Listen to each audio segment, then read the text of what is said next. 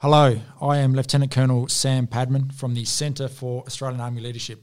Uh, welcome back to the Australian Army Leadership uh, podcast series, uh, the official podcast for the Centre itself.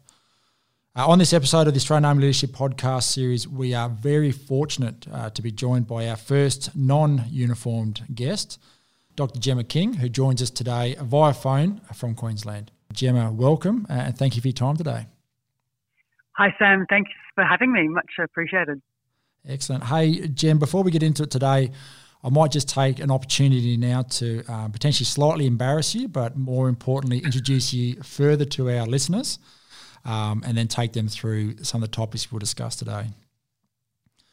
So, okay, go for it. thank you. uh, ladies and gents, Dr. King is the founder and director of uh, BioPsychAnalytics a company specialising in advanced human performance optimisation.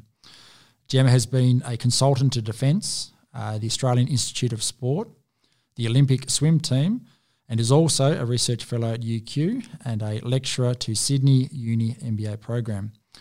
Uh, Jemma has previously worked with us here at the Centre for Australian Army Leadership uh, as both, both a guest speaker at our 2019 Australian Army Leadership Symposium uh, which can be found on the Cove for our listeners who have access to the Cove as well. Uh, and Jem also came and supported us at our Advanced Leadership and Human Performance uh, seminar, which we held late last year up at Kokoda Barracks. Today, we are very fortunate uh, to have Dr. King on the show. Uh, we're going to cover five topics today. You know, those those topics are firstly understanding the neurobiology of effective teaming. Uh, we'll then explore establishing uh, rapid trust, rapport, and psychological safety. Uh, we'll talk about managing stress as a team in volatile, uncertain, complex, uh, and ambiguous environments, something that will be, uh, I suppose, central to where we're going in an accelerated warfare environment uh, and what the future operating scene or battle space could look like. I'm then going to ask Dr. King about her thoughts on what prohibits inter team cohesion uh, some ways we might get around that, uh, and some hints and tips for our listeners. Uh, and then finally, to finish off, um, because everything we do, we do well as a team, uh, I'm going to ask Dr. King on her thoughts. Uh, what are the top five factors to increase inter team effectiveness? So, quite a jam packed uh, podcast today. Jemma, thank you again, and, and I look forward to the conversation. Yeah, thanks for having me. Yeah, lots of really interesting topics. Excellent. Hey, Jem, we might jump straight into it. Um, if I can, I suppose I'll lead the conversation to start with. Uh, I'll, I'll, pose a question uh, for you. Look, turning now to the topics we've got at hand, um, arguably in leadership, there's no more important factor than reciprocal trust between the leader and the follower. Now, this sounds simple, um, but as we know in practice, it's much more complicated to learn how to interact with others in a way that increases trust um, but importantly, how do we also avoid behaviours that may destroy it? Uh, yeah, Sam, you're so yeah. right. Yeah, thanks, Jem. So, so I suppose over to you. H- how do we get after that? You know, how do we really establish that trust and rapport and that enhance it moving forward? Yeah, you're really right. I mean, trust is incredibly precious and it's so fragile. Mm. And I think without it, you just really can't build a high functioning team. So, you know, I'll talk. I'm going to talk about that. There's some basic formulas that you can use to engender trust in yourself as a leader, but also, yep. you know, how you can get um, the team to trust each other. And then how do you build rapport with like external teams? So what I think is um, really important is to understand some basics about our evolutionary history yep. and the vital role that teams had for survival of the human race. And in doing so, like it gives you context about why do our brains and our neurochemistry work the way they do. So I'm just going to go back, you know, 200,000 years and to when um, you know humans started to evolve when they stood up, you know, as Homo sapiens and got into teams or yep. tribes. And you know, back then, being part of a tribe was really an essential factor for survival. Um, like if you could just imagine if you were some, you know, skinny, lone savannah bushman, like mm, you would have been yep. really easy lunch for a saber-toothed tiger or whatever was going to eat you back then. Of course. But, you know, if a bunch of you got together and, and cooperated and you started chucking rocks simultaneously, you, you became like a formidable organised fighting force. Yeah, and I think yeah. that's what makes humans being part of a group so effective. So when you think about it, um, you know, we developed some really clever neural architecture and some biochemistry that helps us navigate through group life and helps us cooperate cooperate with others and yep. you know understand what others are thinking and feeling and then it helps us manage the dynamics of the group and really the point of it is so you remain part of this group and you, you remain part of the team and the tribe because you know the only way to survive back then was to be part of a group of and, course you know, I'm just going to talk about a really important part and this is something to remember when we talk about modern teams is that if you were expelled from a group, this meant certain death. And, you know, back then it was a lonely, you know, probably pretty morbid and violent death. Yeah. So, um, you know, our brains have developed this, you know, hardwiring to constantly scan the environment for in-group and out-group indicators. So, like, you know, am I in? Am I safe? Am I accepted? Am I going to be, you know, fed and protected? Or am I going to get rejected? And, you know, for your primitive brain, that's kind of like a mortal threat. Yeah, okay, so, so it's sort of imprinted uh, on the brain back then, but also still now to an extent. Yeah, like we still have this very, you know, primitive ancient hardware in our modern skulls. And I think what people don't realize, and particularly leaders, is that humans spend a huge amount of time and cognitive resources sort of analysing our place in social in the social hierarchy and our relationships with others. Yeah, okay. And I think there's a there's an article in the Journal of Human Nature, and um, they found that 70% of what we talk about is actually related to social matters, and that the reason we've got such a big prefrontal cortex is just precisely to house all of this social information. Right. Yeah. So, and further to that point, we have this really potent social threat detection mechanism. So when we perceive that we're potentially out of a team, um, it triggers your amygdala. And so this is a part of your brain responsible for the threat response. And this yep. is when you set off that chain of hormones and chemical reactions that make your body ready to flee or to fight, you know, potentially alone in a dangerous world. So another really fascinating point on this is that, and it's super important to remember as a leader, is that, you know, um, neuroimaging studies have shown that the parts of our brain that light up when we detect rejection are the same parts of our brain involved in physical pain. Oh, so, really? Yeah, it's, it's, I mean, you know, you know, you're feeling when, when you get rejected. It actually yeah, really yeah. hurts. You, know, you feel it in your chest, and so this is basically, um, you know, Mother Nature's way of saying, stop what you're doing, do something different, or you're going to be booted. And it stops us from being like an, an annoying loser, and you know, turns us you know, stops us from being a loner, which is going to end up being a, a dead loner. Of and course. So, yeah. um, there's research to show that if you ever get um, dumped by your partner, they say take Panadol because it because it actually works on the same parts of the brain as physical pain. Oh, right. Don't go taking okay. the whole packet or anything, but just you know. uh, it's, it's fascinating. So it's a built-in mechanism that we've got. We've always had it, and it's still there today. Yeah, yeah. So basically, um, you know, this is you know going back to your question about you know yeah. how does a, a lead you know a leader build trust? Why does this matter? Well, we know that you know trust can be lost in a second, of and course. it's very you know it's primitive and it's not always logical, but um, it goes back to this hardwired innate primitive neurobiology and. Yeah. When you know this, it kind of helps you. And there's actually a formula, or what we call a a set of necessary preconditions that exist in order for people to be able to trust you. Yeah, okay. And yeah, there's a few academic variations, but the basics to remember is A, B, C. Yeah, okay. okay yeah. So I'm going to go through what they mean. So just remember ABC. so C. Got a it. is ability. Yeah. Or competency. So this is um, when you know your team, your subordinates want to know that you actually have the skills and the experience to lead the team. Sure, right? of they course. want to know that you you know what you're doing. It's and your competence, isn't it, as well? If I could look at it that way. Yeah, it's just pure. It's competency, and then there's um, B for benevolence. So this is where you um, display that you genuinely care about the team. Yeah. And then the C is consistency and reliability. And so basically that you're going to do the things you say you're going to do, and you're going to do it on a regular basis. Ah, of course, yeah.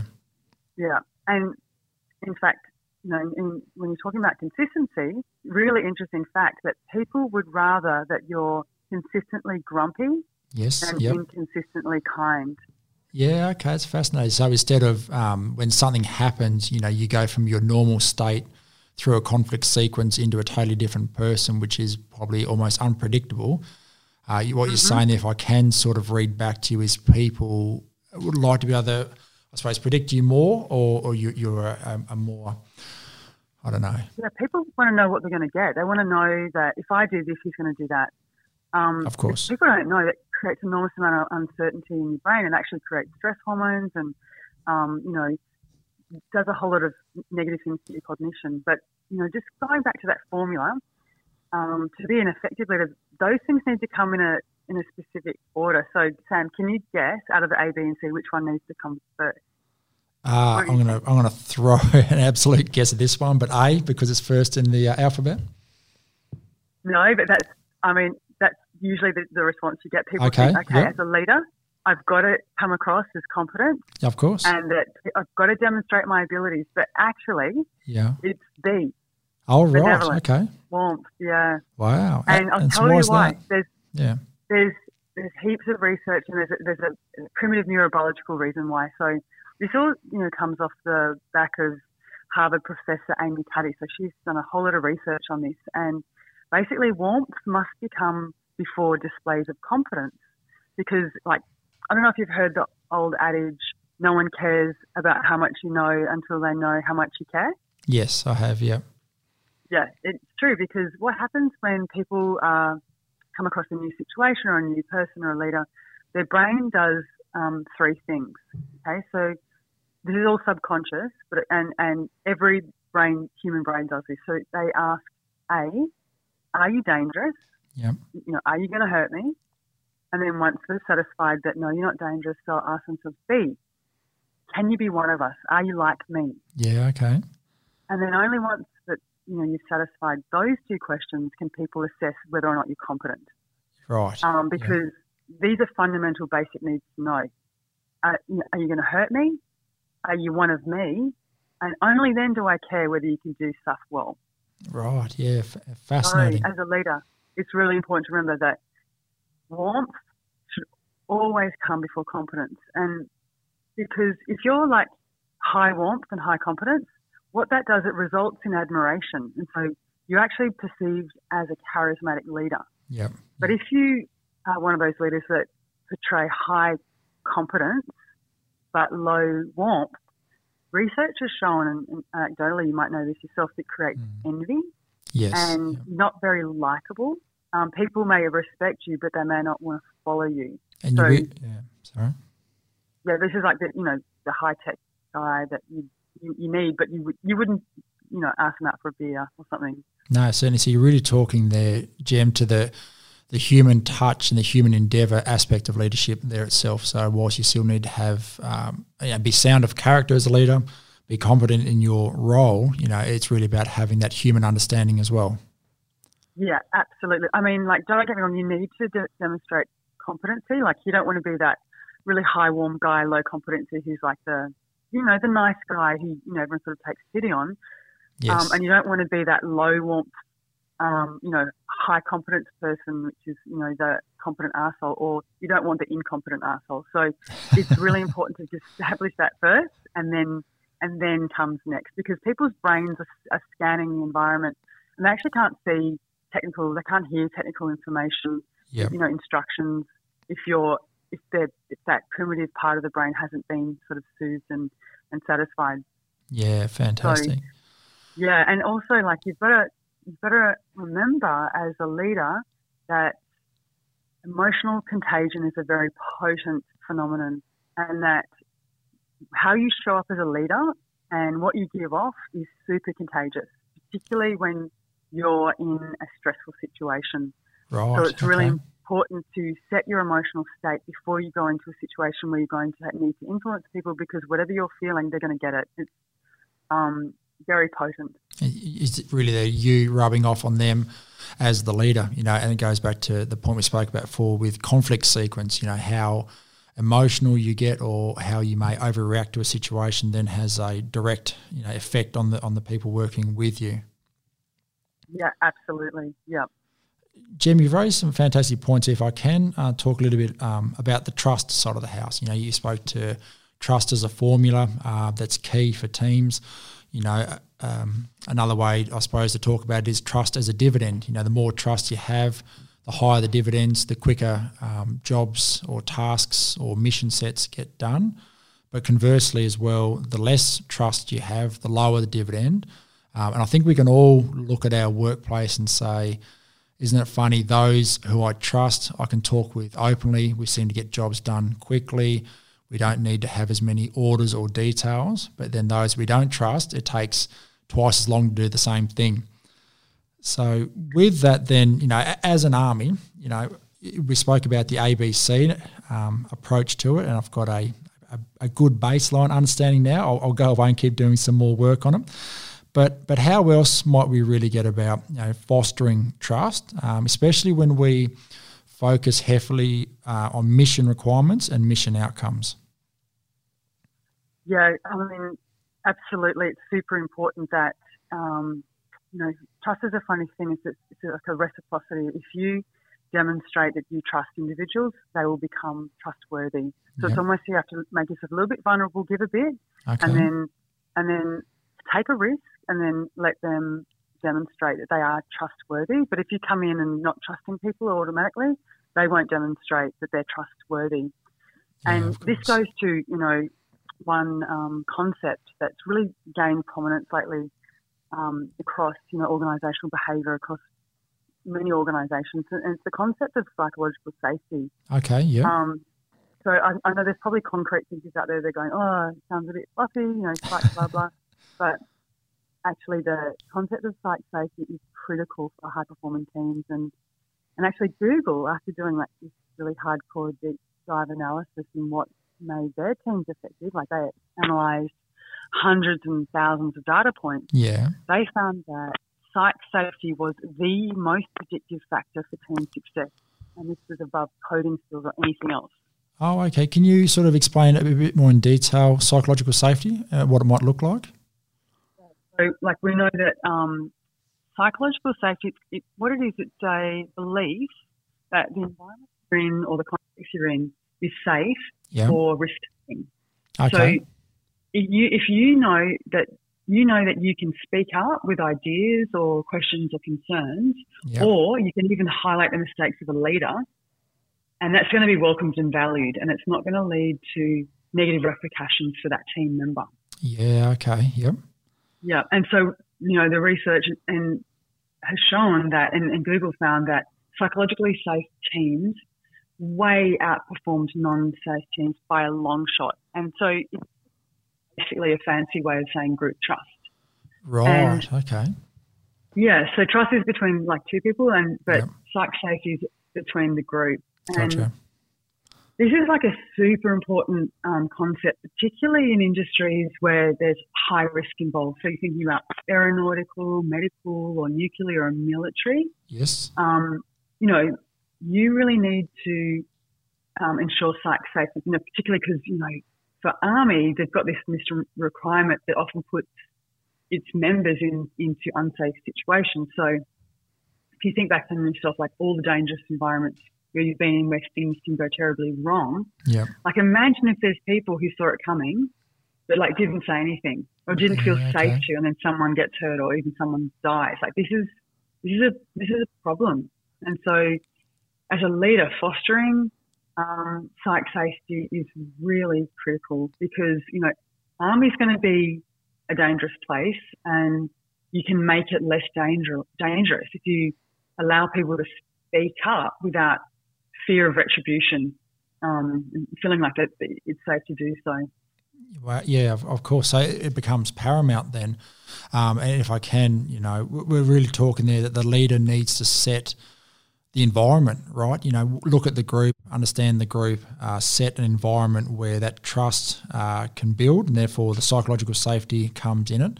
But I suppose as the follower as well, um, is them being empowered enough to be able to speak up uh, or, or, to have their say.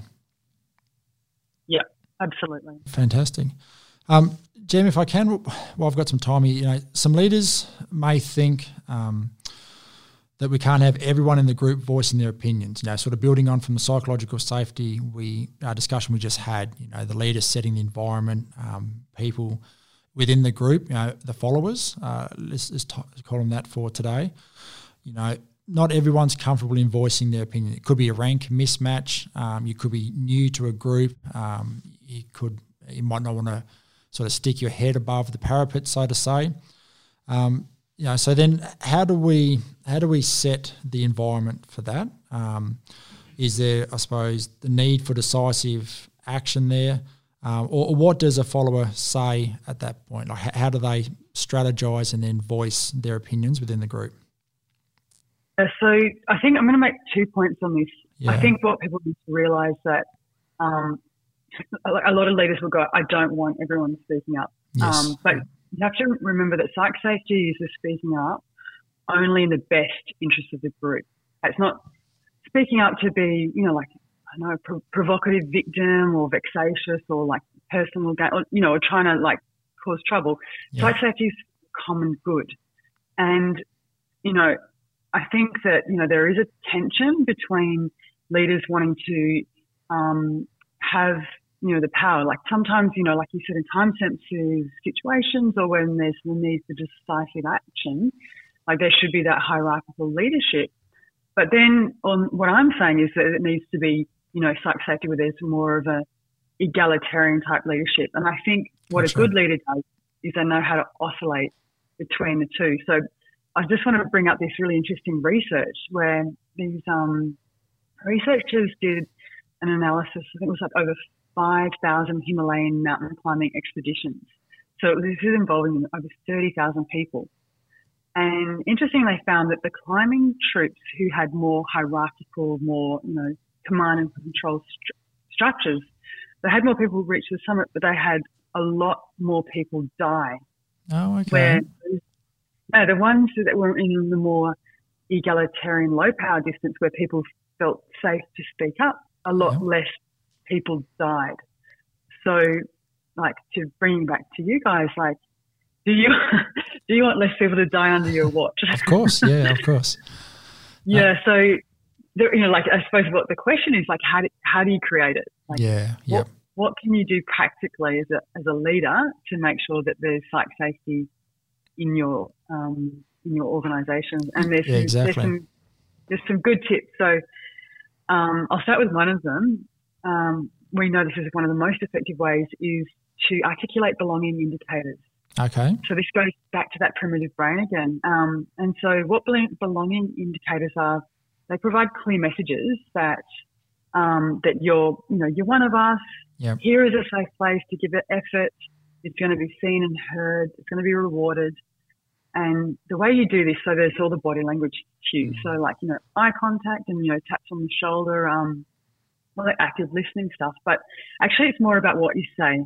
And it's really like a, you know, steady pulse of interactions that frequently and authentically say, hey, you're one of us. And you can actually use this, um, when you're giving, you know, constructive criticism or when you're doing performance reviews, you can say, like, here's an example. You can say to someone, Hey, I'm giving you this feedback because you're part of our team and you know we, so you're using those mm. group identifiers, our, we, us. Yes. So I know, know we have high standards and I know you can reach them. Gotcha. And what's even better and more effective at creating psych safety is using future belonging indicators. So this would sound like, you know, I think this advice would be super helpful to you in the future when I get you to run that exercise or that mission next, blah, blah. Yeah, and, yeah. you know, you can understand that what it does, it, these, these statements sort of answer that ancient question like, am I safe? Um, you know, what's my future with these people? Um, you know, can we face dangers together? Yes, yeah. So yep. you can see, you can, does that make sense? Yeah, no, it, it definitely does. Um, it's fascinating to be able to have the time to discuss this, you know, and for our listeners um, listening in here today as well to go through it in detail. You know, you've raised yeah. some some very good points uh, so far today. And I'll sort of link a few things together if I can. Um, you know, we're talking there, you know, setting the trust within the team. You know, there, there's certain actions a leader has to do, and we spoke through, you know, the ABC approach that there. There's there's actions that the follower has to do, you know, and that's really, I suppose, critically thinking about what's occurring within the group, strategizing their, their thoughts and their input, you know, to, to really voice their opinions uh, or voice their position, but without constantly calling out the leader or, or, or having a, an opposing point of view. Um, but to build, you know, that trust, you know, um, and to build that environment, it takes time, right? Um, and we need yeah. to, as leaders, you know, to, to build that environment for our followers, um, take some risk uh, here and there, you know. But if we, we spend the time, uh, we understand the group, we build that sense of belonging, um, that then you know, turns into your psychological safety, which you spoke about. Um, and then that probably really set us up for you know, uncertain operating environments, you know, using a terminology VUCA, for example, volatility, uncertainty, complexity, um, and ambiguity uh, environments. You know, we spoke in our opening uh, address there, you know, preparing an army for accelerated warfare.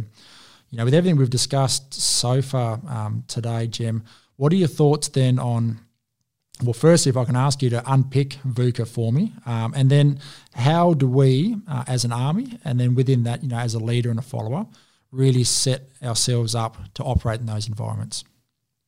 Yeah, this is a really um, good question, really pertinent in these environments at the moment. So, what I'll what I'll do, I'll just break down VUCA. Um, yeah, great.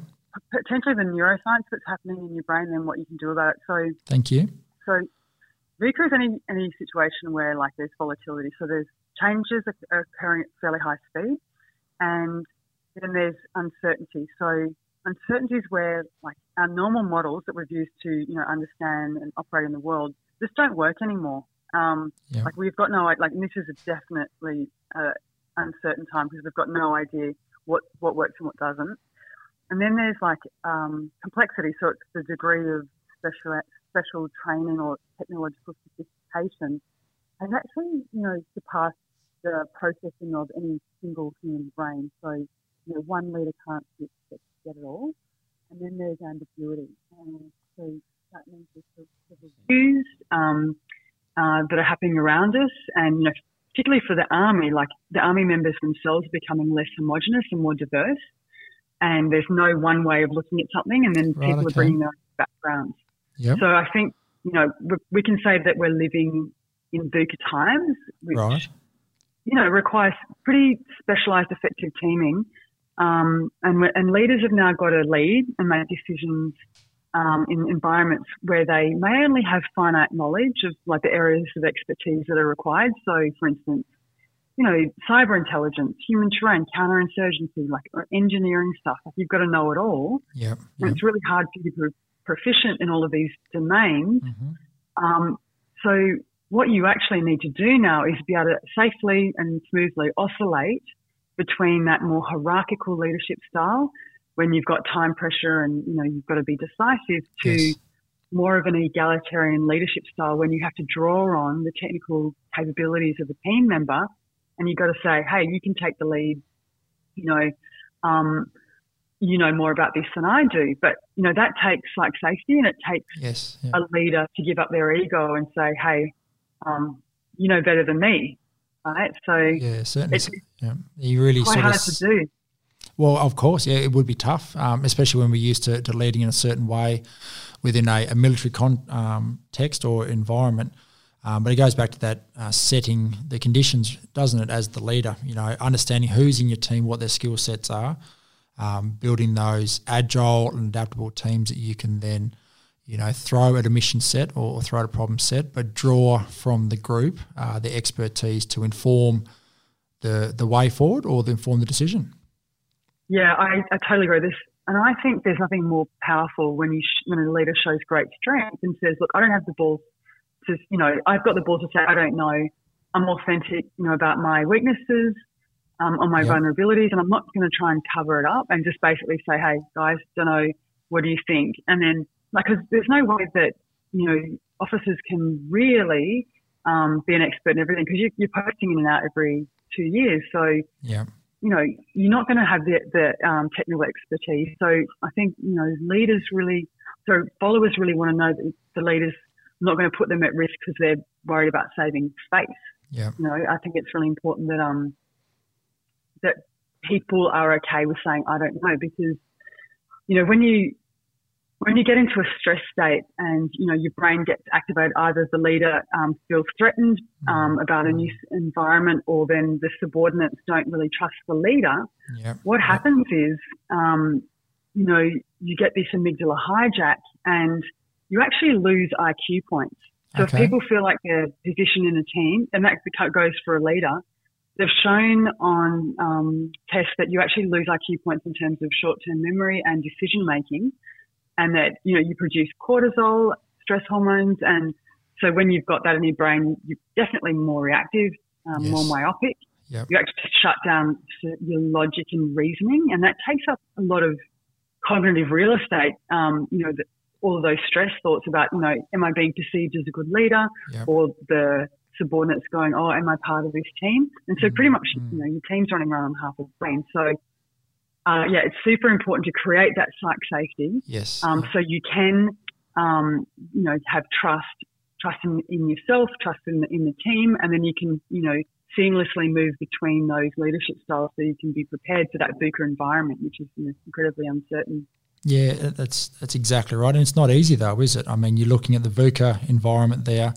You're looking at applying the right leadership style or technique to the specific situation they're going into, and that might change, you know, day to day or, or week to week. Um, but it's important to, to know yourself as a leader, um, being self aware. Um, so, you know, knowing how you're going to react to, to an environment. But importantly, I suppose you were saying there as well, don't always be afraid as a leader to show some vulnerability. So, shared vulnerability. Like you said, you know, you might not always have the answers, you know, by saying that to your group who you've spent time developing and, and building, that in turn speeds up trust, right? Absolutely, yeah. I, you know, if you can say, "I don't know," what do you think? People people really appreciate that. Yeah, it gives you buy-in into the um, the problem at hand. Um, so, Jem, hey, look, we spent a fair bit of time talking about uh, how to build um, trust. You know, how to build psychological safety, some some leader and follower behaviours there, etc. So then, from your point of view, what prohibits inter-team cohesion? So we've gone all the way to build it up, uh, and we think we've got it pretty good. How quickly can we uh, break it down and and um, and sort of affect the good work we've done there? Uh, this is also a really good um, question. So to answer this, I have to go back to the biochemistry and evolutionary history. Um, and we know that Mother Nature is a great way of punishing behaviours that would potentially lead to our death, like not being part of the team, yeah. and those and rewarding those behaviours that would lead to great group success, or what we'd call pro-social team behaviours. Okay. And involved and it's called oxytocin. So have you guys have you heard of oxytocin? I have, but if you can uh, unpack it more for us, that'd be fantastic. Yeah, so this is an amazing chemical. Some people might know as the attachment hormone, but it does so much more than this. So it's basically, yeah, Mother Nature's reward to, to make us be nice to each other. and it does lots of things. So it makes us want more social interaction. It actually improves your memory, okay. improves your attachment. It improves your ability to read emotions and other faces. Yes. It increases your situational awareness and the body postures of your team. Okay. It's a buffer against um, social stress, so it has antidepressant effects. It increases pain tolerance, which is really good in your job. Yep. Um, and it also increases your motivation to work within the team. So it's essential for building trust. Right. And, okay. Um, so this is this is the, the, hormone you want. You want more of it. Um, and there's this really interesting um, phenomenon that this combination of oxytocin plus um, testosterone creates this state we call the collective challenge state. It's okay. really fascinating. So it's when like high testosterone alpha men work together in dangerous environments for a common goal and often you know against a common enemy or a common problem. Yep. This creates this like an intoxicating biochemical combination of emotion, and it's often referred to as war love. So it's you know, it's described by guys like it's like nothing they've ever felt before, and they would literally say I would die for my oppo. Um, I will, you know, I would do anything to protect him in, in the fight. Yeah. Um, may not necessarily have a beer with him on the weekend, but in that moment, I'd fight for the death.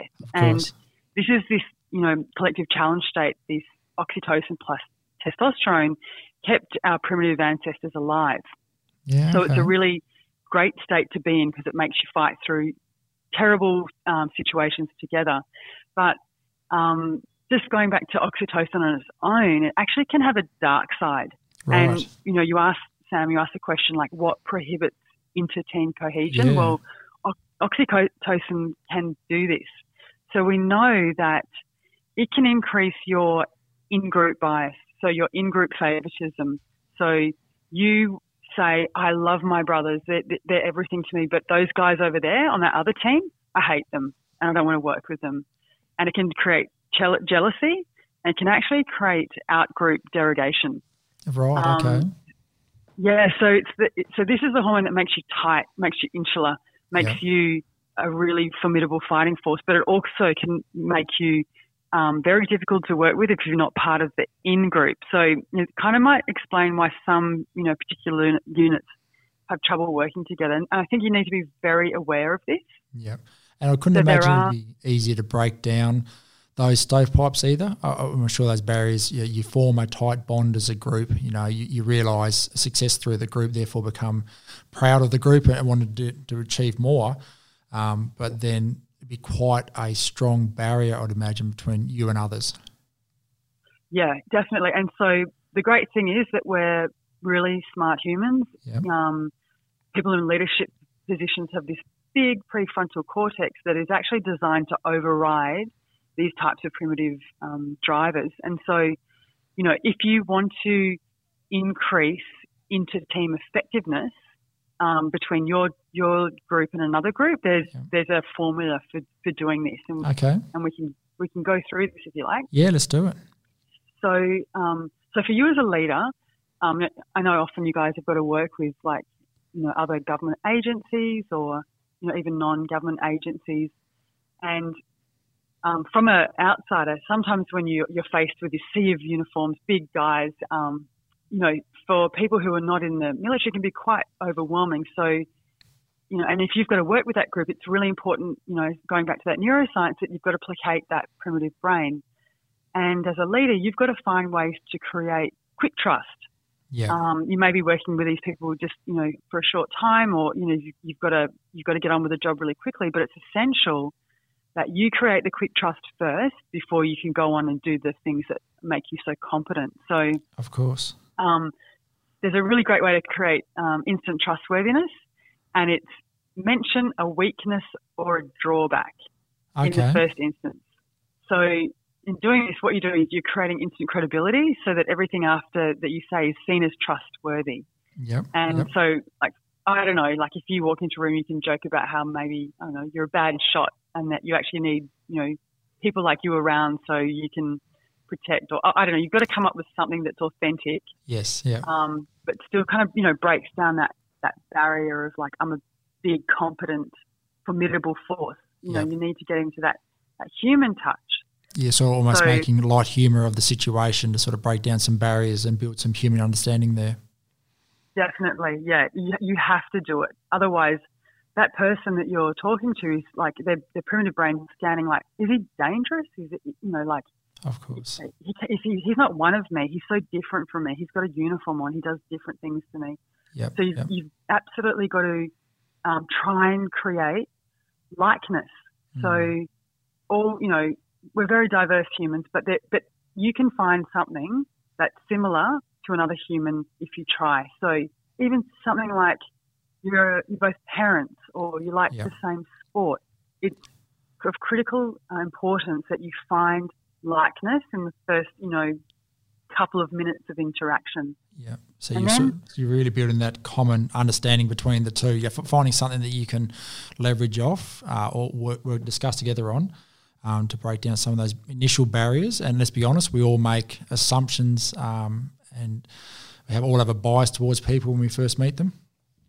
Yeah, Yeah, particularly in the military. And so, like when you walk into an office or walk into an environment, you, you scan their office and say, "Oh, look, they've got a picture of uh, fishing on the wall," and then to yeah. talk about fishing, and you actually have to spend time engaging in that social lubrication. Like a lot of people think, "Oh, you know, blah blah, waste of time." It's really important yeah. because unless you do that, they will not really trust you, or, or they they will, they will feel separate from you, and they won't work with you. Yeah. And another another thing you should do, like when you've got two teams coming together, you need to actually just tell them you are now part of this team. Give yes. them give it a name and give them a sense of cohesion just by naming it. You know, research has shown that people will co- cooperate that with that team, even if they've been in that team for a few minutes or if they've just seen them on Zoom. Yeah. Actually, naming we are a team using us, we, you know, um, words is, is really effective. You wouldn't you wouldn't think so, but and then the they start to uh, filter out the out group um, indicators, and they they don't, they don't see the, you know the different you know race or sex or, or jobs. They're yeah. starting to look for in group indicators. So that's one um, is to you know try to get quick trust, try to um, look for similarity, yes. try to um, name the team together, yeah. and then um, the third one is to articulate a sense of purpose. Um, that you've got a common goal, um, which is kind of you know everyone knows that. Uh, another one is to create external competition. Oh, okay. Very, yep. very effective way to yep. create in-group cohesion is to have an object of, uh, I mean, enemy or or situation that you guys have to battle against together. Of course. Really effective at doing that, and like so you can, I don't know, doing sport, um, you know, like a game of cricket or um, or anything that that you know has an external we need to work together to to beat yep. super effective. Yep. And so you could make it fun. It doesn't have to always be like an enemy situation. No, and then course. the last one is create moments that that allow you to secrete oxytocin. Okay. So you put the groups together with physical proximity. This is post COVID, of course. eye contact, shoulder tap, taps. You engage in reciprocity. Yes. Um, so you give uh, like a small concession, like you'll say, "Okay, we'll come to your office to meet." Right, that small concession creates really um, good faith. And then um, humour. Humour's yeah. so good at creating oxytocin, and even dark humour is, is even better. and then with that, you know, that's how you can create inter-team cohesiveness really quickly. Yeah. Those points. Hey Jemma, that's fantastic. Thank you. Uh, five very quick, handy hints there for all of our leaders um, listening in today to sort of develop their teams uh, moving forward. And look, there's things we can practice every day, right? We don't need to be on the battlefield. We don't need to be getting ready to go uh, on deployment. You know, we can practice this um, at work in a staff environment, um, on the sporting pitch, etc. Um, and going through. And importantly, like you said before, look, we post every couple of years. You know, there's a chance there every single time to build and develop. Uh, your your new team, whether you're the uh, appointed leader or part of that team yeah, you guys get heaps of practice at this coming into new teams. And, you know, if you do it right, you can be really effective at it. Yeah, fantastic. And it's all about applying the right leadership to the right situation. You know, there's no sort of one set answer that's going to get us through every problem set we find, but it's about being astute enough to identify the right one. Hey, yeah, and I think if you just remember that there's really basic, primitive human behaviours uh, that are bolstered by neural architecture that are at play now. And if mm. you are aware of those and then you know how to use those, you know, you can be, you know, super effective. And just knowing that psych safety and trust is paramount, um, it will put you in good stead. Fantastic. Hey, Jemma, thank you very much for your time today uh, and, and for really you know, speaking with us on, on some of those key topics we, we unpicked today. You know, we, we spoke in detail there about understanding the neurobiology of effective teaming, you know, really the importance that, that trust, rapport, and psychological safety uh, mean to the group, you know, and then that allows us to then operate in those uncertain, complex, and ambiguous environments as well. Um, of particular note, I, I, thoroughly enjoyed your five factors to increase team effectiveness. Uh, I'll use those in um, many postings to come and with many new teams that I have, uh, and I'll practice it to see the results uh, as I get better at moving forward. Hey, thank you again for your time. Um, it was great to have you on the show. It was much appreciated. Yeah, thanks, Sam. Always a pleasure, and um, and good luck. Excellent. Thank you very much. And uh, listen to our listeners out there. That's all we have time for today, unfortunately. I look forward to you joining us on our next podcast uh, from the Centre for Australian Army Leadership.